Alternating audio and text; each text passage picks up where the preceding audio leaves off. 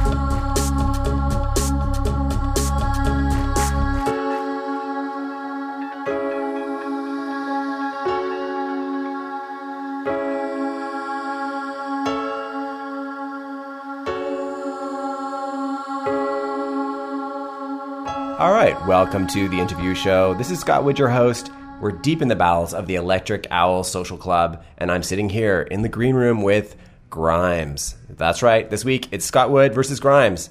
Hi, Grimes. Hi. How are you doing today? I'm pretty good. How are you? I'm great.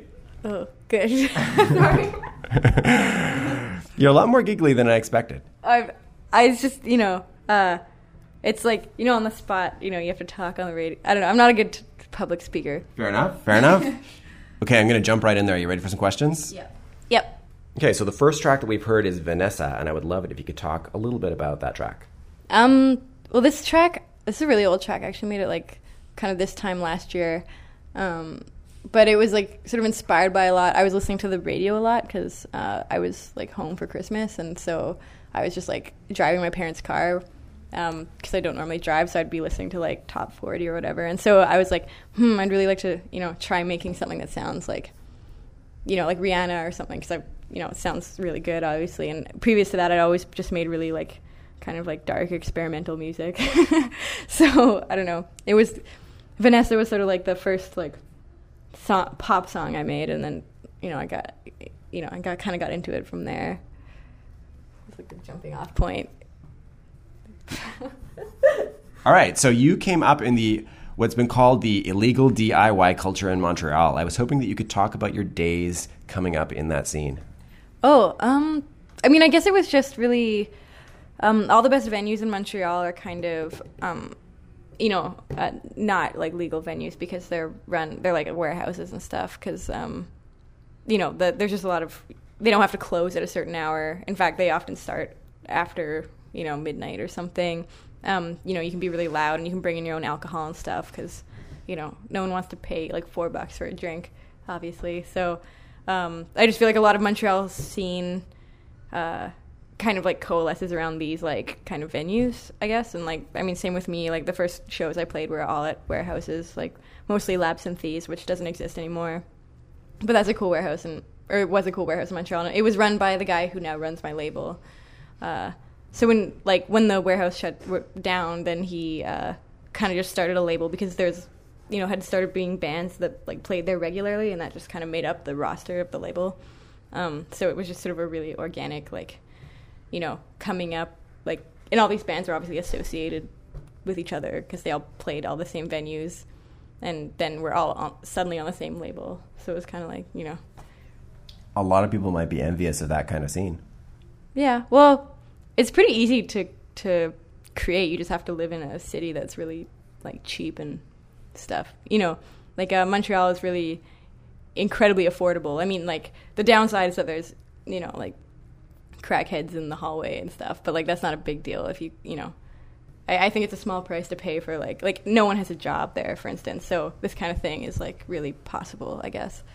One thing that's really distinct about Montreal is that like the music is music the music people make is definitely really pop oriented or dance oriented because it's often really catered to sort of like a late night party kind of thing but it's definitely really uh, also driven by like so you know psychedelic drugs or like whatever the fuck people do you know? It, it tends to get really weird. Like it's not like i don't know it's taking like formulas that might be more you might you know might be more i don't know like radio type music. Like for like for me like and for a lot of the other like singers i know like our big influences would be like mariah carey beyonce stuff like that but then you know coupling that with something more experimental and psychedelic or like noise oriented you know, you like often there'll be a band, like a sort of like harsh noise band, and then there'll be like me or something like on a bill, like that would not be unheard of at all. And you know, I think people really like to just get deep into it. I don't know, it's just a real. I think that's why people get so excited about you. Maybe I don't know. okay, so your press kit even says that you can't read music and you don't understand music theory or notation. And I was hoping you could talk about how this might have benefited you and hurt you, if hurt's the right word, you know? A positive and a negative? Yeah, oh, I didn't know my press kit said that. That sucks. I really am trying to not have that be part of the like idea of what Grimes is because I think it's sort of a an excuse or something to, you know, um, I don't know. I don't read music, but I really I'm like a producer. I'm not a musician. Like I don't play any instruments or anything, so I'm not really concerned with that. It doesn't really play into my approach to sound, which is I would say more on the scientific end or just on the I don't know. I, I feel like not being explicitly aware of like what I'm doing on like a, you know the, the in terms of like notation whatever like I, I feel like it doesn't hurt me at all and probably allows me to be a bit more free if anything. But I also just don't want to like emphasize that aspect of like what I'm doing because I feel like it's I don't know it, it, it immediately like as soon as that was like public knowledge it became this like buzz thing. But it's like I know tons of musicians that are very successful in the industry that can't read music and I just don't think it should be you know a thing that is like even just in the consciousness because I don't know. It's always like, oh, you've overcome this thing, but there's like nothing to overcome or something. I don't know. yeah, yeah. If I ignore the overcoming thing, I think that it might add to the mystique of rawness to what you do. Yeah, I would say that's.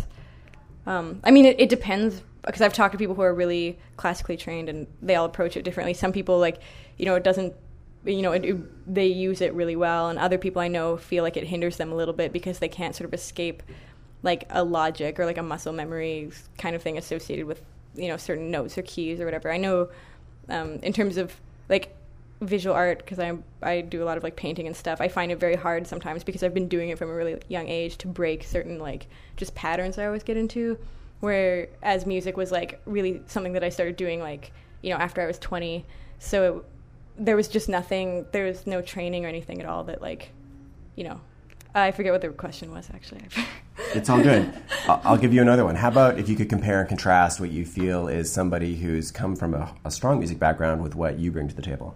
Um, I don't know. It like someone like I when I sometimes when I jam with people who come from a strong music background, they're more not that I jam with people all the time or anything, but it's a lot easier for them to just I don't know hear a song and like reproduce it or something I'd say one of my the one thing about it that I don't like is that I can't like think of a melody and reproduce that. Like I wouldn't know where to start, or like you know I can like play around and see if I can find the note, and then I've usually forgotten it by the time I've done that. But uh, you know, so that's sort of like a major difference I think is people who are trained in music can be like, oh yeah, that, and then do it. Um, and just you know, it would be nice if I could like you know play the piano properly. I could probably have something more complex if I was like you know more physically capable of actually like performing it. Hi, my name's Grimes and you're listening to the interview show.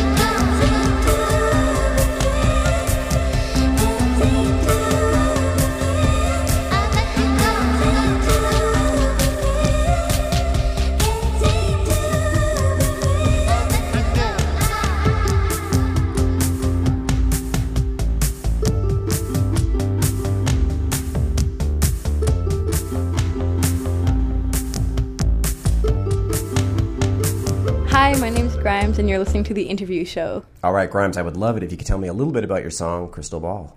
This song was just, you know, it's like a like a love of life song. I just like came home one day and I was like, I really want to make music, and then I just like was feeling really happy, and I just made that song just because it fucking felt really good to make it. And so it's just, I don't know, I just feel like it's kind of exploding with like happiness with not which not much of my music has. So i don't know it's just like it's like a, my happy song. Or something i don't know. Okay so you've called your sound post internet and i would love it if you could talk some more about that. Um yeah i mean that was sort of an unintentional i just said that in passing but i guess it's kind of interesting because um, a lot of people bring that up and try to argue with me about it but i think what i was specifically referring to was that um, people who are sort of bit maybe a bit older than me and then like my age and younger than me uh, during our like adolescence when you're sort of like really developing a lot of strong neural pathways um, you know anyone who wasn't uh, exposed to the internet at that age so like all the generations before us you know would have like a sort of limited access to music because you know you just buy it or you get it at the record store. Like you just there's like whatever is there and then that's like all your options Whereas like for uh, me and my friends and like people I know, I just feel like there's there was just sort of this infinite exposure to music, and so um, potentially a more uh, complex uh, sort of like um, series of like neural pathways could have developed because that's just like a really you know people learn languages better at that time people develop skills better at that time. It's just a, a period of like extreme growth and then like immediately afterwards there's kind of pruning of all the um, parts of your brain that you're not using. So uh, I just feel that like inherently, you know, because of things like Napster, um, people would just have a way uh, broader, uh, sort of like a, there would be a way wider selection of music that you would have access to, and therefore, you know, and you you notice that with like music coming out in the last sort of like decade that is w- genre has kind of like disappeared, and it's become a lot more just huge you know people just pulling from everywhere, and I think that's probably due to that kind of influence. Totally. One of the things I love about you is that your music sounds so otherworldly, but then I'll read an interview with you and you'll be like, this song is about how I feel when I hear a really great Beyonce song. yeah, well, that's just Vanessa. I don't know. That was kind of like, I don't always, I'm not, I don't just like make vapid music that's referencing pop music, but that one was just kind of like a, you know, um, an exercise in, pl- in playing pop music. But then in the process, I learned how to produce like a good pop song, which for me was always, you know, I really need music to be danceable in term, you know, when I'm playing it live. Uh, and so then that kind of like set off this whole new area. I forget what the question was again. Um, but just the contrast between you know people are going to be hearing your music a lot of people oh, yes. for the first time and i just like the contrast between what you do and the music that you constantly reference like beyonce or christina aguilera oh yeah well i guess there's like obviously tangible things like i mean I, i'd say a lot of my references are more subconscious but just because i listen to a lot of that music it inherently sort of influences me but then um, you know like i'd say two of my biggest musical influences are um, sort of like medieval uh, organum music, like Pergolesi, Perotin, you know, Hildegard von Bingen, stuff that's like really um, religious and kind of like you know beautiful and epic and like tons of voices and really just ethereal and like non-referential to like you know what would be like on earth. But then i also am like totally obsessed with like mariah carey. And so i feel like those two things like are the most sort of consistent clash in like the music that I make and it kind of ends up being this like heavenly dance music or something as far as like what I'm trying to like or maybe not even trying to achieve but just like what seems the most like immediately viscerally pleasurable uh, or something. Um, but yeah I don't know. That's uh, yeah.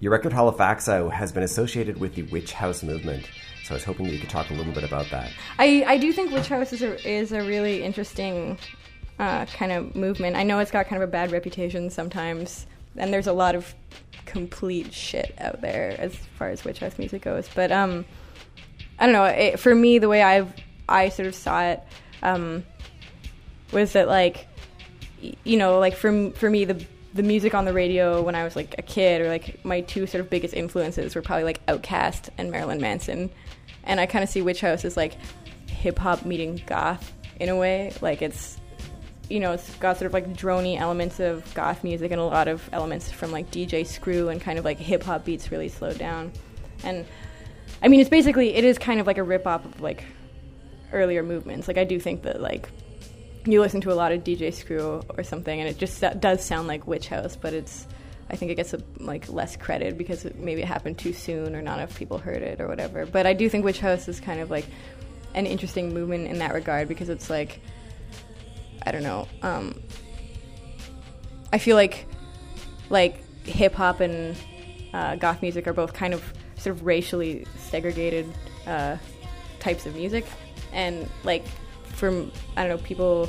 I think people are kind of like getting over those sort of things a bit, and everything's kind of melting together. And I think that's something that's really uh, kind of nice about like the concept of witch house. That said, I don't think it's often well realized, but um, I don't know. How That for me was it wasn't meant to be a witch house record, but when it came out, people on the internet were like, "Oh, this is a witch house record," and then I looked up what witch house was in um, as a response to that, and then you know I at that point I didn't have a problem being associated with it because I thought it was cool, um, and it's it's nice that like you know different people could come to the same artistic conclusion, kind of, uh, you know, just because of like the same sort of cultural influence that they might have had. Um, but uh, yeah, I think it's it's really like Witch House is very telling of like sort of like my generation. It's like a very like obvious like musical conclusion um, based on like you know what was popular in the '90s and what it, people like listened to in, in the early 2000s, late '90s. But um, the thing with Facts is I wasn't explicitly thinking about Witch House. I was just you know doing what I wanted to do. But I mean, you know, I'd, I'd like listen to Ciara and I'd be like, oh, I love this. But then I'd be listening to like Skinny Puppy or something, or even. I mean, Burial was a huge influence for me for that record, and I feel like Burial is kind of Witch House, even though it's like pre-Witch House theoretically. All right, Grimes, thank you very much for your time tonight. I really appreciate talking to you. It's been great. I love it at the end of the show if I can get the artist to pick a track off their current record or their catalog, whatever they like, and talk about it as we bring up the music. Cool. Um, well, this is the song is called Oblivion, and it's a pretty it's a pretty heavy song. It's about like, um, you know, a lot of times when I walk home at night, like creepy guys like follow me or something. Like I have like a really I feel really unsafe in my neighborhood, and it's just kind of about the feeling of like, uh, I don't know, like the sort of like sexual fear that like a woman feels when she's like going home at night alone, which like really fucking sucks. And it's kind of like you feel kind of powerless or something. So this song's kind of just I don't know, like me being like really pissed about that, I guess, and like you know, I don't know, just like my reaction reaction to that, like. Awesome. So we've got Oblivion by Grimes. Thanks, Grimes. Yeah, thank you. Hi, my name's Grimes, and you're listening to The Interview Show.